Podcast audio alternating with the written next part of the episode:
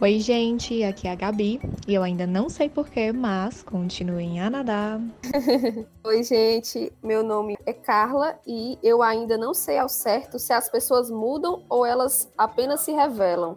Oi, gente, meu nome é João Queiroz, sou engenheiro eletricista, trabalho num banco no segmento de alta renda, sou um dos assessores do Instituto de Gerenciamento de Projetos do Estado do Ceará Sou desenvolvedor de um dos projetos que foi chancelado pela fundação do ex-presidente Bill Clinton em 2018, que é um projeto que tem o intuito de ressocializar idosos através da tecnologia. E eu ainda não sei por que as pessoas são tão resistentes à mudança. Oi, eu sou a Jéssica e eu ainda não sei porque algumas pessoas têm tanto medo de mudar. Eu sou a Letícia eu tenho 22 anos, eu sou jornalista, sou social media, sou produtora de conteúdo independente, sou blogueirinha.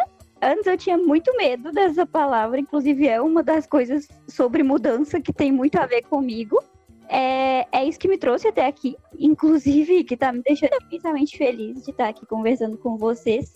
E eu ainda não sei porque as pessoas não respeitam e não entendem emocional como algo tão importante que requer tanto cuidado. Ah, mas no meio de uma pandemia, sim, porque agora a gente recluso, a gente tá tendo mais atenção para isso, que acaba sendo uma mudança. E eu acho que é muito importante. Oi, gente, meu nome é Renan. Eu faço parte do podcast Ainda Não Sei. Eu sou da área de arquitetura e urbanismo, trabalho com mobilidade sustentável. E eu ainda não sei o que falar nesse bordão.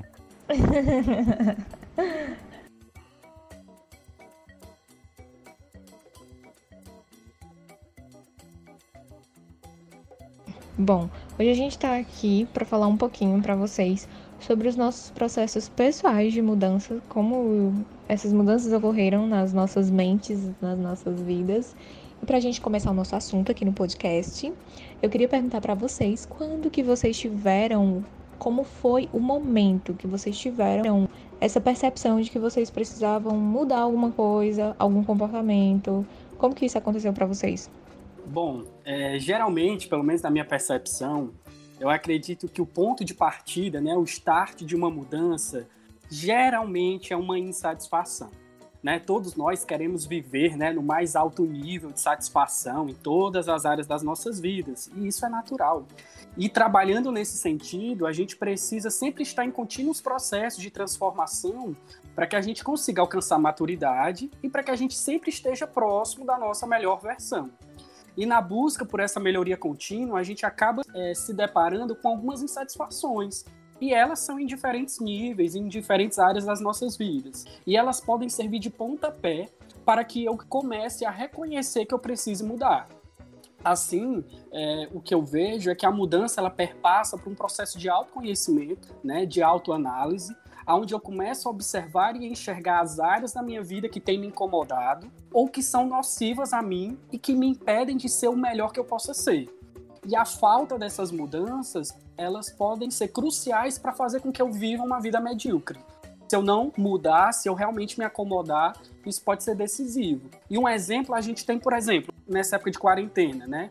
É, é, muitas pessoas encontram-se ociosas, improdutivas. Se isso se tornar um incômodo, isso pode servir de pontapé para que aquela pessoa mude esse comportamento e comece a tomar algumas decisões mais sensatas, fazer um curso, é, desenvolver um novo skill, é, é, oportunizar algo para se capacitar. E quando eu falo a respeito de posturas nocivas, é, eu, eu, gosto muito de pensar em, em, alguns vícios que algumas pessoas é, carregam consigo né, durante anos e que é, em algum momento da vida começam a perceber o malefício que isso traz e elas pensam em mudar. Por quê? Porque ou geram insatisfação ou porque se tornou nocivo a elas. E se a gente for parar para pensar, mudar vem do latim, que quer dizer mutare, que quer dizer trocar de lugar. Então, quando a gente assume o desafio de mudar, a gente realmente está saindo de lugar, que é da zona de conforto e se abrindo a novas perspectivas, novos caminhos e tudo isso para oportunizar a nossa melhor versão. Eu acho que para responder essa pergunta, a primeira coisa que eu tenho que fazer é contar um pouco da minha história. E aí o que que acontece? Eu mudei, eu mudei muito. Na minha história, eu era uma pessoa que tava de uma coisa só, eu tava sempre buscando me definir. Eu achava que eu sempre precisava estar dentro de um conceito, dentro de um gosto, dentro de algo. E eu tava sempre buscando isso. E eu julgava muitas pessoas, tipo, é muito engraçado hoje o tanto que o jogo inverteu. Que eu falava com os meus amigos, não acredito que você tá fazendo isso, por que, você tá fazendo isso e tal eu me buscava sempre de uma roupa, um cabelo, sempre as coisas internas, sabe? Que eu acreditava, que eu defendia.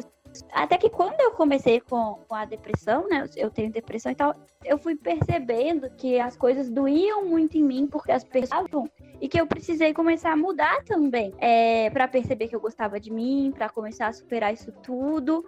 E eu comecei a ver que eu tinha direito de gostar de várias coisas. E tem uma frase de um amigo meu que hoje ela faz muito sentido para tudo, principalmente nesse tempo que a gente está vivendo, é sobrevive quem se adapta. E não só quem se adapta ao que está acontecendo, quem se adapta ao que o próprio corpo, ao que a nossa própria alma está dizendo. E aí, quando que eu percebi que eu precisava entrar num processo de mudança? Foi mais ou menos o que o João falou. Eu, junto com o auxílio de terapia, de várias coisas, eu percebi que não estava cômodo para mim estar dentro de uma cápsula, sabe? Que ela me oferecia só uma única oportunidade de tudo aquilo que eu podia viver. E aí o que aconteceu? Eu vi que não estava confortável, eu vi que estava ruim, eu vi que eu permitindo muito menos coisa do que eu poderia viver. E eu percebi uma coisa que eu acho que é fundamental para toda pessoa que quer mudar, que é, cara, não tem que se perguntar quem eu sou, quem eu era, é quem eu tô sendo, porque é um processo. Hoje eu posso gostar de uma coisa, depois eu posso gostar de outra, depois eu posso gostar de outra. E o que é engraçado é que esses dias eu postei morrendo de saudade de um festival sertanejo, de música sertaneja que eu vou na cidade do meu namorado. Toda cidade tem um festival sertanejo todo ano.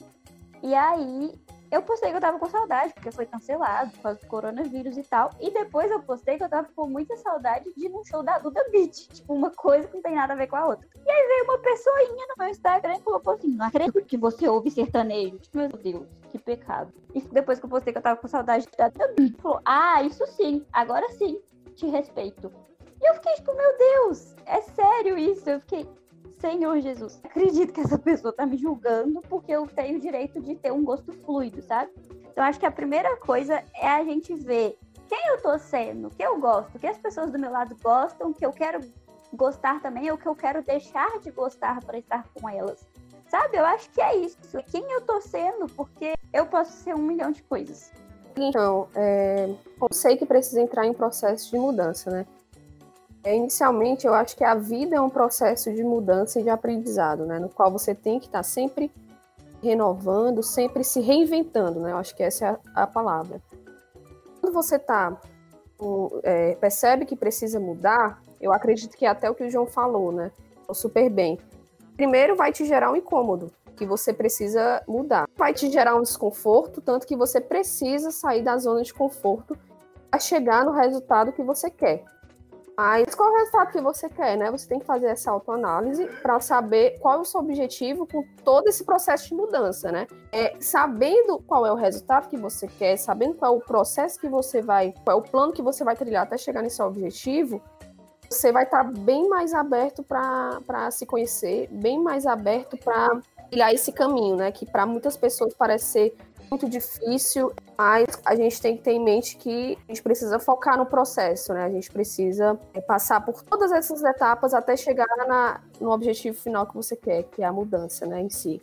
E eu acho que existem dois tipos de mudança. Essa que, que você falou, que é importantíssimo você ter um foco, você entender onde você vai chegar com aquilo. E aquelas que vêm até a gente, a gente não faz ideia de onde aquilo vai chegar, de como que vai ser e que nos constrói. Então, acho que a gente tem que ter que sempre vai haver mudanças que a gente planeja e que isso é muito bom e que no final isso é saudável. É exatamente isso. Existem realmente as mudanças que você consegue enxergar, existem aquelas mudanças que como a Letícia falou, chegam e você só precisa abraçar e ter que mudar de qualquer jeito, né? A partir do momento que você pergunta se você precisa mudar, você já está sentindo que algo deve ser mudado. E, e, a mudança é um processo contínuo, né? O mundo está sempre mudando. É, às vezes, quando a gente não percebe que alguma coisa está errada e que a gente precisa mudar ou que a mudança tem que acontecer, e a gente fica postergando porque normalmente a gente tem medo das coisas que a gente não conhece, é, essas, essas coisas que precisam ser mudadas, elas geram muito desconforto na gente elas podem acabar virando coisas muito maiores. Então, a partir de quando surge essa pergunta, preciso mudar, é, é importante a gente estar consciente que o processo de mudança ele ocorre o tempo todo e, e ele não ocorre só para o bem, né? O processo de mudança ele pode ser para o bem e pode ser para o mal. As coisas também mudam para pior. Então é ótimo que você esteja consciente desse processo de mudança e que você faça de tudo para mudar uh, os aspectos da sua vida que você sente que devem ser mudados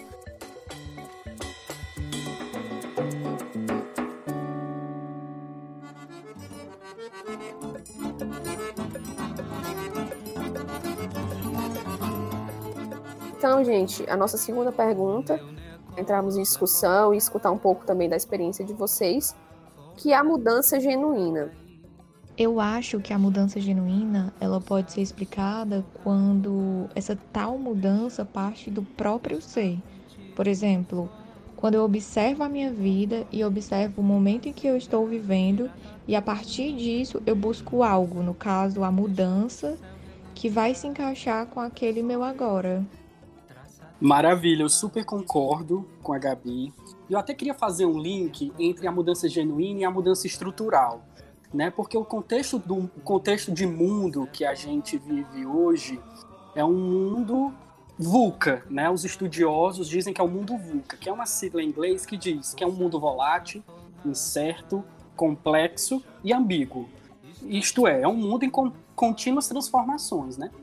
E para a gente estar tá acompanhando esses cenários de transformações, nós passamos por mudanças estruturais, globais, e, e, elas são inseridas no nosso lifestyle naturalmente. Então, naturalmente, a gente se depara com a mudança que o mundo é, que entrou por conta da globalização, e isso se insere de forma progressiva no nosso dia a dia. A exemplo disso, a gente tem essa pandemia, né? Muitas empresas mudaram a forma de entregar resultados, muitos restaurantes entregaram a metodologia de como entregar resultado. O foco de tudo isso somos nós, e querendo ou não, essas mudanças estruturais entraram na nossa vida de forma é que a gente não tinha meio o que fazer, a gente tinha que se adaptar. Por quê?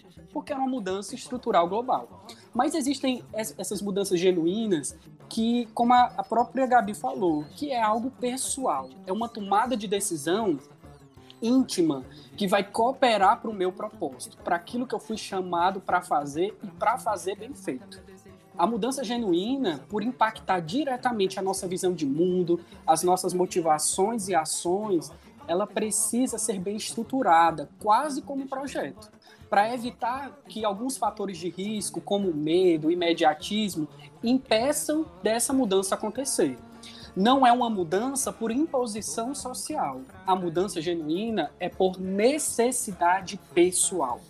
Né? Na mudança genuína, eu decido mudar por quê? Porque eu reconheço em quem eu preciso me tornar para ser mais satisfeito, mais feliz, realizado comigo mesmo e por conta disso realizado no meu, nos meus relacionamentos com o próximo, né? E nessa questão da mudança genuína é muito interessante a questão de trabalhar fobias, medos, vícios, maus hábitos que vão gerar uma melhor qualidade de vida para a gente e para as pessoas que nos cercam.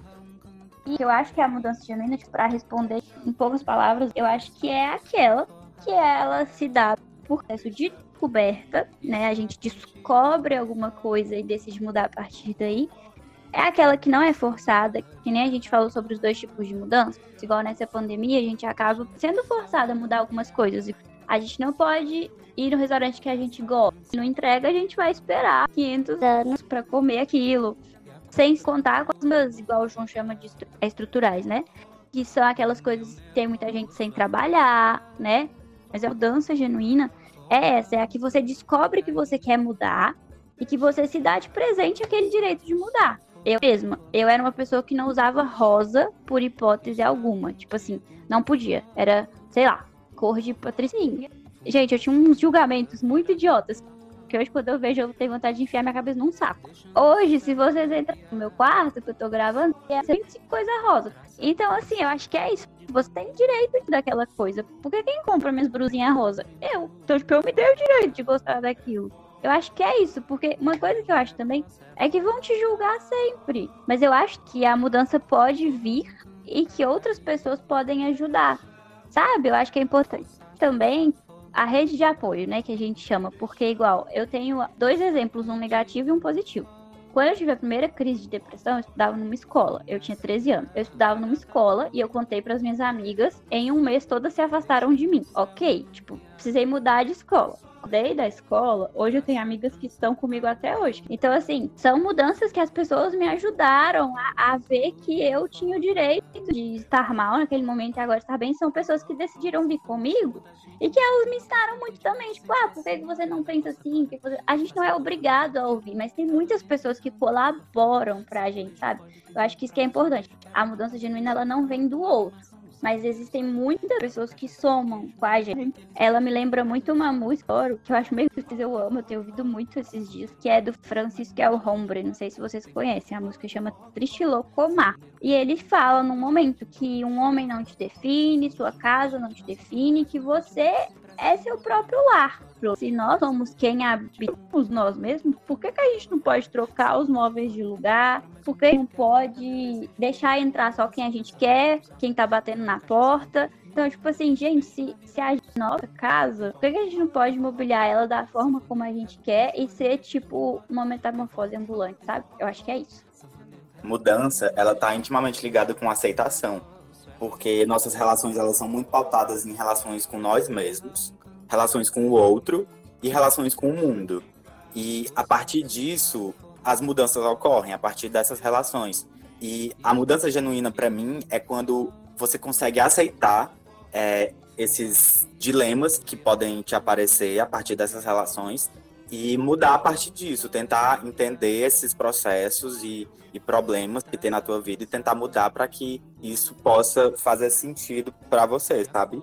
É, eu acho que é uma mudança que vem de dentro de ti, mas que coisas externas também podem fazer com que tu tenha um insight e, e pense, sei lá, ah, tenho que mudar, sabe? A mudança autêntica, para mim, ela tá muito relacionada com consciência. A partir de que você tem consciência do processo de mudança, aquela mudança é uma mudança autêntica porque você tem consciência e você está refletindo sobre a sua vida e sobre o que, o que ocorre nela. E a partir disso gerar uma mudança, sabe? Para mim, assim, o, o processo de mudança, ele é, dura a sua vida inteira, né? Assim, no começo, é, você é criança, você não tem muita noção de muita coisa, muita coisa é inserida na sua mente quando criança, né? E a gente não tem ainda a percepção de saber o que é verdade ou não. E aí a gente vai crescendo e vai ampliando o nosso olhar, né?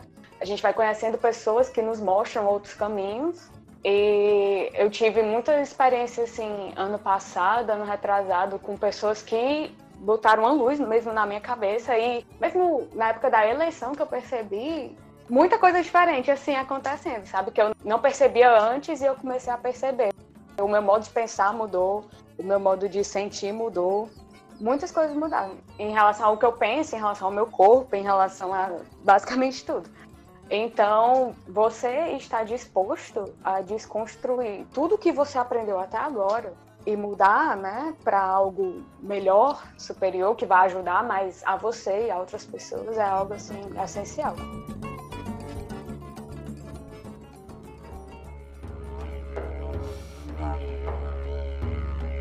E eu queria saber de vocês quais são os catalisadores de mudança. É, o que ocorreu na minha vida que funcionou como um catalisador foi um término de um relacionamento totalmente tóxico e abusivo, onde nesse relacionamento eu fui inserida num ciclo de amizade também totalmente tóxico. E teve um momento que eu me dei conta de tudo aquilo e eu decidi não aceitar mais aquele estilo de vida. Eu lembro que pouquíssimo tempo depois que eu havia saído daquele meio, eu comentava com as pessoas que eu nunca tinha aprendido tanta coisa na minha vida e meio que, que eu estava encantada com as possibilidades do mundo. Parece que eu tinha tirado uma venda dos meus olhos, sabe? Sem falar na minha saúde mental que voou. É, essa história da Gabi me lembrou muito uma coisa que aconteceu comigo, que também foi com um fim de um relacionamento. Foi o meu primeiro namoro, no caso, que, assim, ele me tratou de uma forma tão babaca, sabe, no final. Quando acabou, que assim, cara, eu não mereço isso, eu não mereço mais passar por isso. É... Eu saí mais fortalecida, entendeu, disso. Ainda mais porque depois ele tentou voltar e tal, e eu fiquei assim, tudo isso que eu passei não foi em vão. E tudo isso foi um aprendizado. E aí eu comecei a ter um, uma coisa linda e maravilhosa que se chama amor próprio.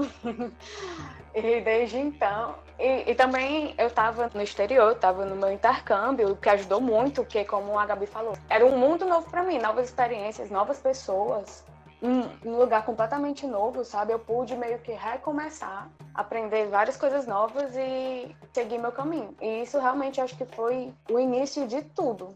O que eu era antes, o que eu comecei a ser a partir de então. E o que já foi dito aí, né? Que a vida é feita de várias fases. O que você é hoje não é mais aquela pessoa que era há 5, 10 anos atrás. É só um processo. Você vai crescendo a partir disso. E você escolhe como você vai crescer e o que você quer levar com você, né? É quase um recomeço, né? Assim, você sai de um ponto em que tá muito ruim e a partir dele você só pode ir para cima se você mudar o fundo do poço. Tudo não passa, né? o relacionamento, né? Relacionamentos que a gente teve, sei lá, abusivo, ou seja, que teve um fim que não foi legal, eles nos fazem enxergar muitas coisas e muitas mudanças, né? E, e comigo também aconteceu isso, é, que foi um momento de, de, me desconstruir para depois eu me construir novamente. E foi nesse processo que, que foi uma mudança realmente bem, bem é, severa em mim, né? Que eu tive que, que enxergar várias coisas para aí realmente mudar, né? Isso foi um catalisador também para mim. Isso me lembrou de um livro do Walter Ugumãe, que é A Desumanização, que ele se passa em um país do norte ali, Finlândia, por ali, e eu acho que tem tudo a ver com o processo de mudança de leiam Walter Ugumãe, porque os livros dele são maravilhosos. Era isso que eu queria falar. É, bom, é, quando pensei a respeito de catalisadores de mudança, eu lembrei do, é, do Mark Denver. Ele é um PhD da Universidade de Cambridge e ele fala que um dos catalisadores mais importantes de mudanças são os relacionamentos interpessoais. E não foge do que a gente acabou de falar aqui, né? Que esses catalisadores tanto podem ser positivos, né, no ponto de é, fazer valer o nosso desenvolvimento e entrar do ponto de acelerar, como pode ser um catalisador ao ponto de desacelerar e, e nos fazer mal. Uma das coisas interessantes é que durante esse processo de transformação, a abordagem com a qual a gente tem para com o próximo é, tanto pode retardar, como eu falei, quanto maximizar a mudança. Da mesma forma, a gente precisa sempre ter muita sabedoria da forma como a gente fala com as pessoas, né? A forma como a gente se expressa. Tem até aquela frase, né? A gente nunca sabe a luta que o nosso próximo está passando. E eu fico pensando, a gente nunca sabe o processo de transformação que o outro está passando. Da mesma forma que ninguém nunca sabe os processos que a gente está passando, né? A Letícia falou logo no comecinho que ela entrou no processo de depressão. Muita gente talvez não sabia que ela estava atravessando aquilo. E se a gente não sabe se posicionar na forma de lidar com as pessoas, a gente pode cata é, catalisar tanto para o mal quanto para o bem a mudança de alguém. Então que a gente tenha sempre muita sabedoria com relação a isso, porque a gente não é uma ilha, a gente precisa um dos outros mutuamente, e a partir do momento que a gente entende a importância dos relacionamentos interpessoais nesses processos, a gente acaba sendo um pouco mais seletivo com relação às pessoas que a gente quer nessa jornada que é o projeto da mudança. As pessoas da família, os amigos, e também é importante um apoio clínico é, durante um momento de mudança, sabe? Se você vê que, além do suporte da sua família e das pessoas próximas a você, ainda requer um apoio ainda maior e melhor, por que não recorrer a um psicólogo, a um terapeuta, para catalisar, para melhorar e para trazer ainda mais resultados visíveis? Então, não é vergonhoso. Muita gente ainda tem um pouco de preconceito com relação a isso. Mas eu digo por mim e por muitos amigos que fazem acompanhamento, não por problemas, mas para evitar, talvez, algum problema. Então, eu imagino que um dos catalisadores mais importantes são os relacionamentos interpessoais. famílias, amigos e com os apoios clínicos, né? Psicólogos, terapeutas. É, catalisadores de mudança, para mim, eles têm. Ele pode parecer repetitivo, mas eles têm muito a ver com a consciência da mudança. E você pode ter inúmeras formas de catalisadores. Já ouvi histórias de pessoas que foram viajar para, sei lá, conhecer coisas novas também, experiências novas. São catalisadores ótimos de mudança. É, uma viagem pode ser um catalisador de mudança ótimo. Mas também coisas bestas, assim, podem ser um catalisador de mudança. Você vê alguém na rua, você pode ter um insight e mudar. Mas quando você escolhe provocar mudança e, e escolhe um catalisador para direcionar essa mudança, o João falou, a ajuda psicológica pode ser muito importante, porque você tu vai ter consciência do processo de mudança e tu vai analisar. E tu, então, eu acho que tudo que te faz pensar sobre a tua vida e ver onde tu pode estar atuando para causar a mudança é um catalisador de mudança. Depois eu vou falar um pouco mais do meu projeto, mas enfim, eu fiz cartas para as pessoas, cartas de coisas que eu quero ter ouvido e que ninguém me falou. Eu, eu era uma pessoa ansiosa e eu falei que uma das coisas que eu achava fundamental era procurar um psicólogo, se a pessoa, porque eu vejo isso muito, eu faço tratamento psicológico, faço tratamento psiquiátrico e eu acho que isso, aceitar isso foi o que me ajudou a estar bem melhor, a, sabe? Eu acho que isso, isso é importante, vai, valeu muito a pena nesse ponto. Outra coisa que mudou muito a minha vida foi conhecer pessoas, tipo, principalmente mulheres, ter contato com o feminismo e tal. Então vamos para a próxima pergunta? Então, a próxima pergunta é: como passar por um processo de mudança com poucos recursos? Tá. Eu vou ser curta e grossa. é, uma dica assim que eu acho que é de graça é você simplesmente observar, escutar e questionar. Todo mundo entendeu? Não aceita tudo o que te é imposto, questione sempre, ache alguém que tem um pensamento, que pensa parecido com você e converse, como já foi dito aí, né? Eu acho que essa é uma coisa de extrema importância e muito, muitíssimo enriquecedora, né? Se você tem pouco recurso, não pode é, ir para um psicólogo, fazer, iniciar uma terapia ou viajar, mudar de vida, então acredito que essa seja uma primeira solução incrível, que vai te engrandecer muito. Bom, gente, eu estava pensando aqui em duas coisas bem é, é, intrínsecas que a gente pode falar quando eu falo de mudança com pouco recurso. Primeiro, autorresponsabilidade. Não é porque eu tenho pouco recurso que eu vou me limitar a mudanças. Ah, eu não tenho condições de talvez fazer aquilo que aquela pessoa está fazendo, ou eu não tenho condições de ir onde aquela pessoa está indo. Então, assim, vamos ter autorresponsabilidade por mim, mudar e prosseguir em continuar mudando, apesar das limitações. Porque rico ou pobre, todo mundo tem limitações, ou financeiras, ou mentais, ou emocionais. E nesse processo de mudança com poucos recursos, os recursos são todos os tipos de recursos. Então, ter a autorresponsabilidade de assumir o compromisso de que eu vou mudar e eu vou continuar mudando já é um grande começo. Que a gente precisa ter uns steps, né, uns passos para serem é, colocados em prática. E eu acho isso é super interessante. Por quê?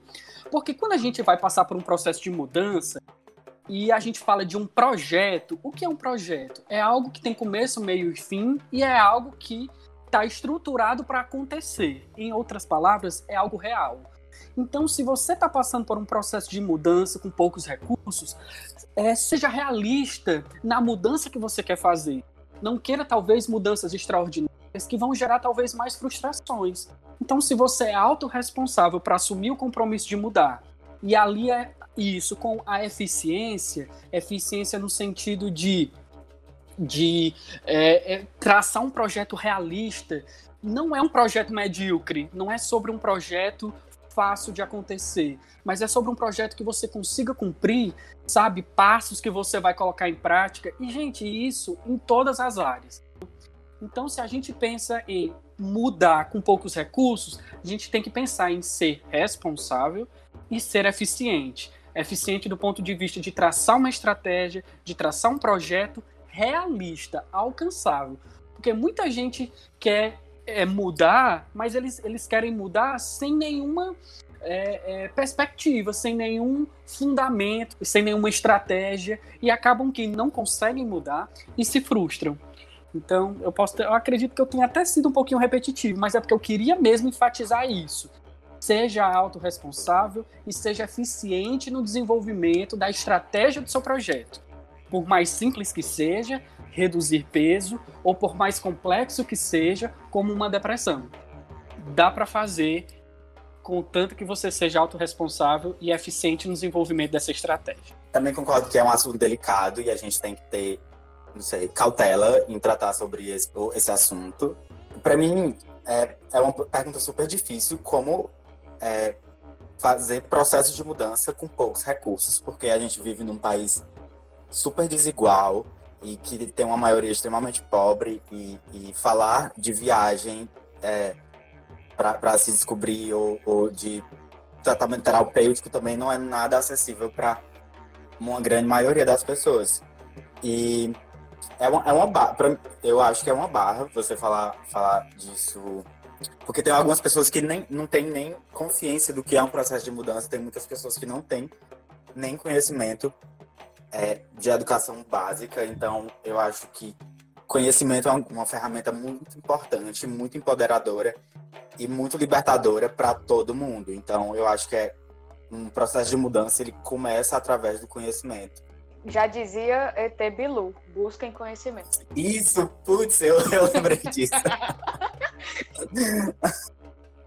so, não, só sobre discordar, eu eu acho que gente, aqui no, no, podcast a gente também tá liberado para discordar. A gente tá livre para discordar de todo mundo, tá bom? Se tiver discordando, tava tudo bem. E, e, tipo, lá em Fortaleza, todos os serviços, assim, de psicologia social são super lotados. Assim, se você procurar é, o atendimento, vai, vai ter uma demora, porque é muita gente procurando, sabe? Muita gente que não tem recursos. E, tipo, super admiro os psicólogos que fazem esse trabalho social, mas é uma coisa que não dá conta, sabe? Para a população toda. Então, querendo ou não, tem uma população marginalizada que não consegue ter acesso a esse tipo de ferramenta.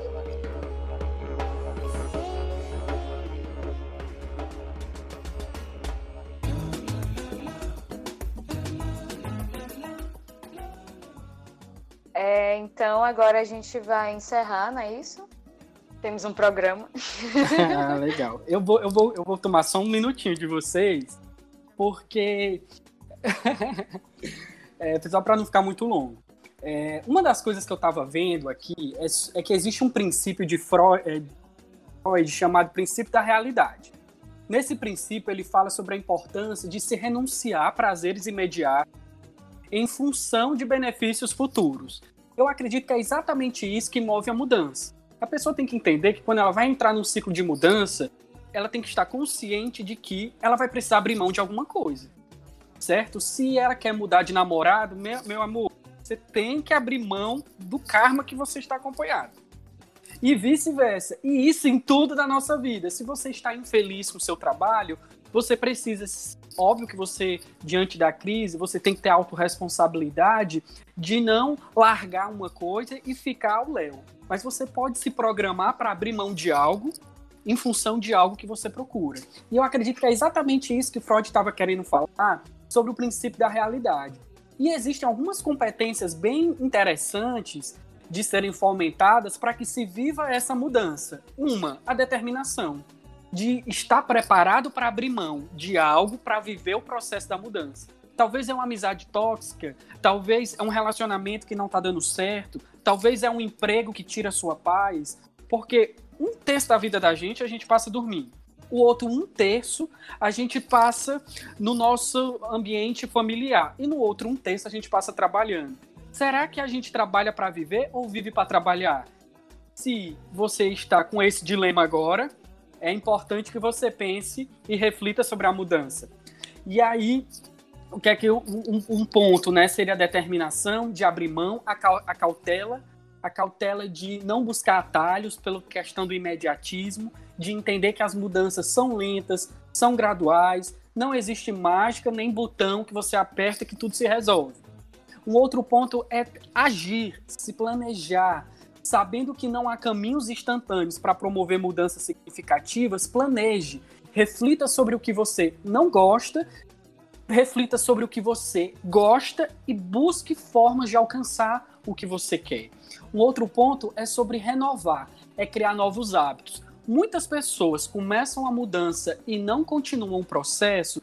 Por quê? Porque eles abrem mão de uma coisa, fica um vazio, e esse vazio cria ócio e esse ócio fazem as pessoas voltarem para o estágio anterior. Esse vazio ele precisa ser preenchido com alguma outra coisa, com algum hábito novo, com alguma coisa saudável, sabe? Porque a gente quer se livrar do velho, mas a gente precisa abraçar o novo para que esse processo aconteça de forma efetiva. E aí, como foi solicitado, eu fiquei super feliz com essa oportunidade que é de falar um pouquinho sobre esse projeto que está acontecendo lá no Lator de Melo, que é uma, um projeto de mudança. Mudança de mindset, mudança de behavior, de comportamento, de visão sobre si mesmo, porque é um projeto que foi um projeto aprovado pela Universidade de Fortaleza e foi chancelado pela Clinton Foundation nos Estados Unidos, que foi um projeto que surgiu no MBA de gerenciamento de projetos, eu estou só repetindo o projeto. E é um projeto que tem o intuito de ressocializar idosos através da tecnologia, de mostrar para eles que eles podem sim mudar o mindset que eles têm a respeito de si mesmos. Muitos idosos ali dentro do lar, eles têm é, uma, uma visão sobre si, ou pelo menos tinham, muito é, ruim, né? Para vocês terem ideia, a gente pergunta: o que é que você assiste? A gente fez uma pesquisa para esses idosos. O que, é que vocês assistem? Eles assistem novela, Rota 22, Barra Pesada e Águia Dourada. Ah, Não é à toa que você chega no La Torre de Melo e os idosos estão dentro dos seus quartos trancafiados. E quando a gente pensou nesse projeto de ressocializar, de gerar transformação, mudança, e a gente pensou o quê? A gente precisa fazer com que esses idosos participem dos nossos eventos. Então hoje o projeto ele é dividido em três núcleos. A gente tem um café, a gente tem o café tecnologia, a cereja do bolo, deixar para o final. É, a gente tem a sala de cinema. Os idosos, né, como eles estavam tão é, reféns desses programas que passam tantas coisas, né, que a gente já sabe, a gente pensou, vamos trazer conteúdo de qualidade para eles? Então a gente conseguiu uma assinatura do Netflix, a gente conseguiu pipoqueiras elétricas, a, a, a squeeze do suco, a polpa do suco, o milho da pipoca, pessoas para operarem esse momento e o intuito é, é de mudar o mindset com relação ao que eles veem. Né? Se tava vendo Rota 22, Barra Pesada e Águia Dourada, eles vão ver é, coisas de qualidade. E foi bem interessante que teve uma vez que um idoso nos procurou, porque a gente mostrou uns vídeos do aquele American Talent, mostrando os idosos dançando, fazendo coisas, acrobacias, falei certo, né? E um idoso nos procurou e ele nos procurou dizendo que ele estava vencendo a depressão graças a esse programa. Ele estava mudando a visão que ele tinha a respeito do mundo graças a, a, a, esse momento da sala de cinema. E ele era um escritor poliglota que havia morado fora do país e ele havia ligado para a filha dele dizendo que ele iria resgatar um sonho que era um livro dele que ele tinha parado. Então, é muito interessante a gente ver que o processo de mudança nos faz resgatar quem a gente é, nos faz resgatar a nossa identidade. Os processos de mudança, quando eles são bem direcionados, nos fazem ser a melhor versão de quem nós somos. E um outro núcleo do projeto é a sala dos computadores. A gente conseguiu montar em parceria com a Vivo uma sala de computadores com um professor para fazer toda a operação e o ensino é, dessa tecnologia para os idosos, com toda é, é, organização necessária, com todo o apoio dos terapeutas e do pessoal que cuida lá do La Torre de Melo. E um dos núcleos mais legais que a gente busca trazer mudanças sobre como eles se enxergam e sobre as, é, a, a, as lembranças do passado, que é o café com tecnologia. Para a gente atrair esses idosos, a gente prepara um baita café da manhã, a gente conseguiu parceria com a iBite, com o Grupo Romana e com a Fazenda Formosa, que é uma exportadora de frutas para a Europa. E a gente monta todo um café da manhã para esses idosos. E nesse momento que eles vão atraídos pela comida, né? Quando a gente fala de projeto, a gente fala de estratégia. Então a gente atrai eles pela comida, porque muitos não querem sair dos quartos. E aí a gente insere a tecnologia com realidade virtual com os óculos VR. E a gente pergunta para aquele idoso: vocês querem viajar para onde? É, é incrível. Então tem idosos que querem ir para a Alemanha, tem idosos que querem ver a Torre Eiffel, tem idosos que querem ver a Estátua da Liberdade. E a gente linka os óculos no Street View do Google Maps. E aí é um trabalho em parceria com a gerontologia, que é uma área do conhecimento da área da saúde, da pós-graduação da pós-Unifor, que tem o intuito de é, entender como é o processo de envelhecimento do idoso e fazer com que isso aconteça da melhor forma. Então eles dão a, a suporte a gente e a gente leva os idosos para viajar para todos os lugares do mundo. Foi muito interessante que teve uma vez que uma idosinha nos procurou que ela queria ir para a rodoviária de Guaraciaba do Norte. E a gente disse, mas mas olha, a gente consegue levar a senhora do Palácio de Buckingham, se a senhora quiser. Por que, que a senhora quer ir para a rodoviária de Guaraciaba do Norte? E ela falou: foi o último lugar que eu estive antes de estar aqui no lar. Então eu queria reviver essa sensação de estar livre, de não estar aqui. Então, assim, a gente tem que entender que hoje na nossa sociedade a gente tem vários guetos, se eu puder assim dizer, que estão precisando de apoio para mudar, para se enxergarem com valor, sabe? Não é porque eles estão ali naquele lar, não é porque eles estão muitas das vezes e ainda mais agora nessa quarentena enclausurados, que eles não são válidos e que eles não e que eles não podem cooperar para nossa sociedade, né? E aí isso mexeu muito com a gente. E teve um outro idoso que ele havia perdido uma perna e ia voltar a andar de moto. E a gente tem o um simulador que colocou nele para ele viver essa experiência novamente. E quando a gente fala de mudança, tem que ficar bastante é, é, é, tem que ficar bastante é, presa à convicção de que a gente muda para melhor. Ninguém se planeja para mudar para pior. Ah, mas eu me mudei para uma casa menor porque eu não tinha dinheiro. Mas foi para melhor porque foi para questão da gestão melhor dos seus recursos. Sempre quando a gente muda, a gente tem que enxergar os pontos positivos e os pontos negativos. E aonde o valor está sendo agregado. Se você está mudando e não está agregando valor em nenhuma área da sua vida, observe se você não está caminhando em direção à frustração e não em direção à mudança. Porque quando a gente planeja uma mudança, óbvio, como tudo que a gente planeja, a gente está sujeito a o quê? A riscos. Há riscos de dar certo, há riscos de não dar certo, há riscos de ficarmos no meio do caminho e de não completarmos a jornada. E eu acredito que existe esse risco. Mas quando a gente assume o compromisso com a gente de que o processo que a gente vai enfrentar vai trazer benefícios para a gente a médio, a curto, a longo prazo, faz todo sentido começar. Então, eu sou muito grato a vocês por essa oportunidade. Contem comigo sempre que precisarem e sempre tenham a convicção de que a gente muda para mudar a nossa vida e a vida das outras pessoas. Cara, fantástico esse projeto. Eu tô sem palavras aqui. Que lindo. E o nome do projeto é arroba Projeto TBT. Aí você pergunta, TBT, né? Throwback Thursday, né? Quinta-feira de lembranças mas a gente resignificou esse TBT para Throwback Technology, de volta à tecnologia. Projeto que tem intuito de ressocializar idosos através da tecnologia. Foi um projeto assim que me deu assim surgiu no meu coração, mas que não é gerenciado somente por mim. Nós temos uma equipe, é, ganhou repercussão nacional. A gente saiu no G1 por duas vezes, no portal da Globo. Os executivos do banco privado que eu trabalho lá em São Paulo descobriram isso e me chamaram para almoçar com ele e fui promovido com um mês de banco, para vocês terem ideia. E isso mostra como é importante, muitas das vezes, a gente mudar as nossas perspectivas, sabe? Muitas das vezes você começa algo, um curso ou uma pós-graduação com um objetivo, e ao longo do processo, novas oportunidades vão aparecendo e a gente não pode desgarrar. Então, acredito que mudar é assumir riscos com responsabilidade, trazendo o melhor para a gente e o melhor para as pessoas.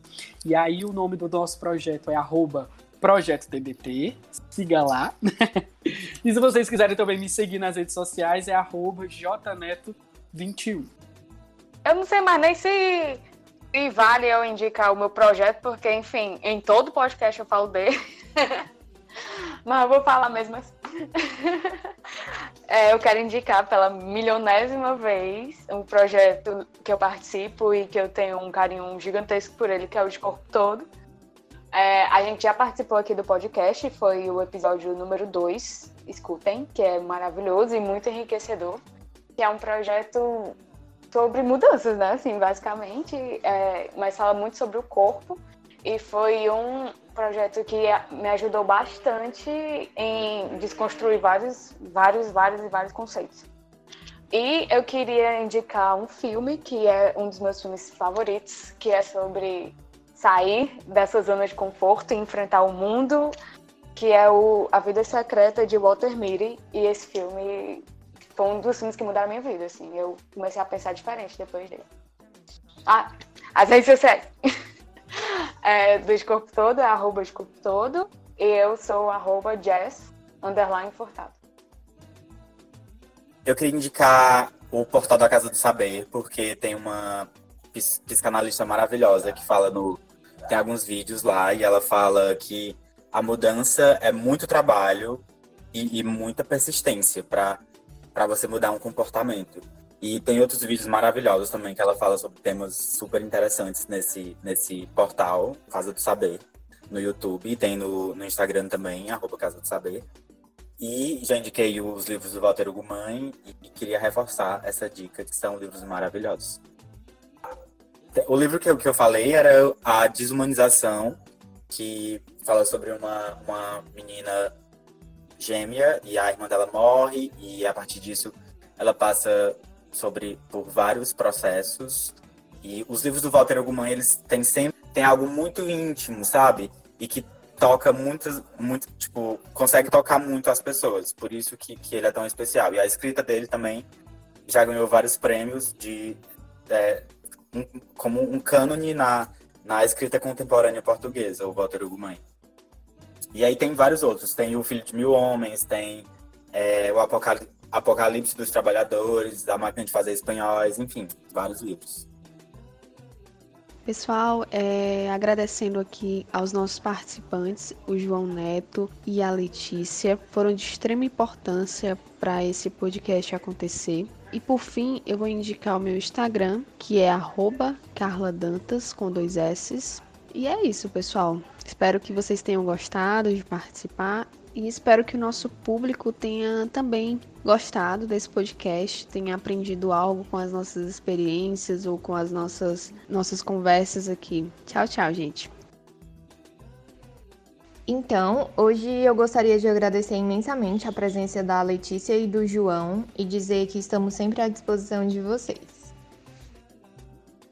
Bom, pessoal, infelizmente tivemos uns problemas com a parte final do áudio da Letícia, que contava como a gente se conheceu. Então eu vou contar um pouquinho de como eu cheguei até ela.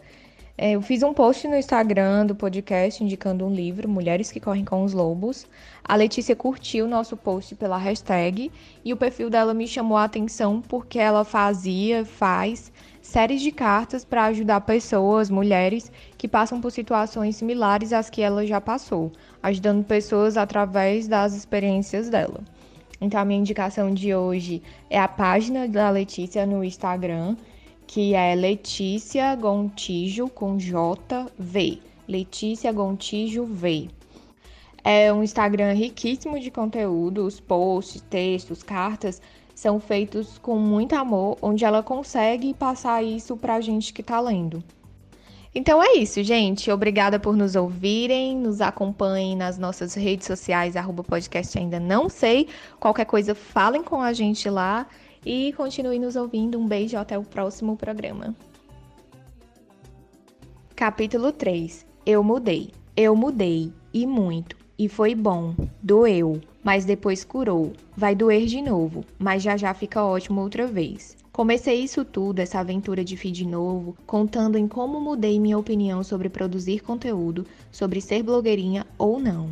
E vou te contar, a vida é toda assim. No início da minha adolescência, eu lutava todos os dias para me definir. Eu tentava me vestir de uma forma só, me sentir de uma forma só, gostar de uma coisa só. Tudo que saía do rascunho da vida me incomodava. Eu criticava um milhão de coisas que hoje acho o trem mais legal do mundo. Eu julgava quem amava liberdade. Eu julgava porque achava que para ser eu precisaria impor uma só versão de mim. E foi chorando, me decepcionando porque as pessoas mudavam comigo e entrando na faculdade que eu descobri, mudar é bom. E é muito bom. Me liberei de tudo, permiti experimentar. Li num livro que cita o tempo todo Mulheres que Correm com os Lobos que somos mulheres e que a nossa natureza selvagem é feita de ciclos e que com isso me vejo cada vez mais em ciclos diferentes. O mais gostoso do mundo com isso tudo foi parar de planejar quando o amor da minha vida chegaria. E ele chegou do nada, juro. A única certeza que tenho é que só encontrei com quem eu hoje quero partilhar a vida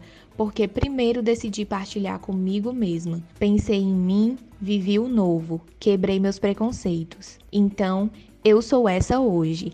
Amanhã não sei. E se você vai vir comigo, vai ver que eu sou bem louca e mudo toda hora, porque por muito tempo isso doeu e agora é bem leve. Letícia Gontijo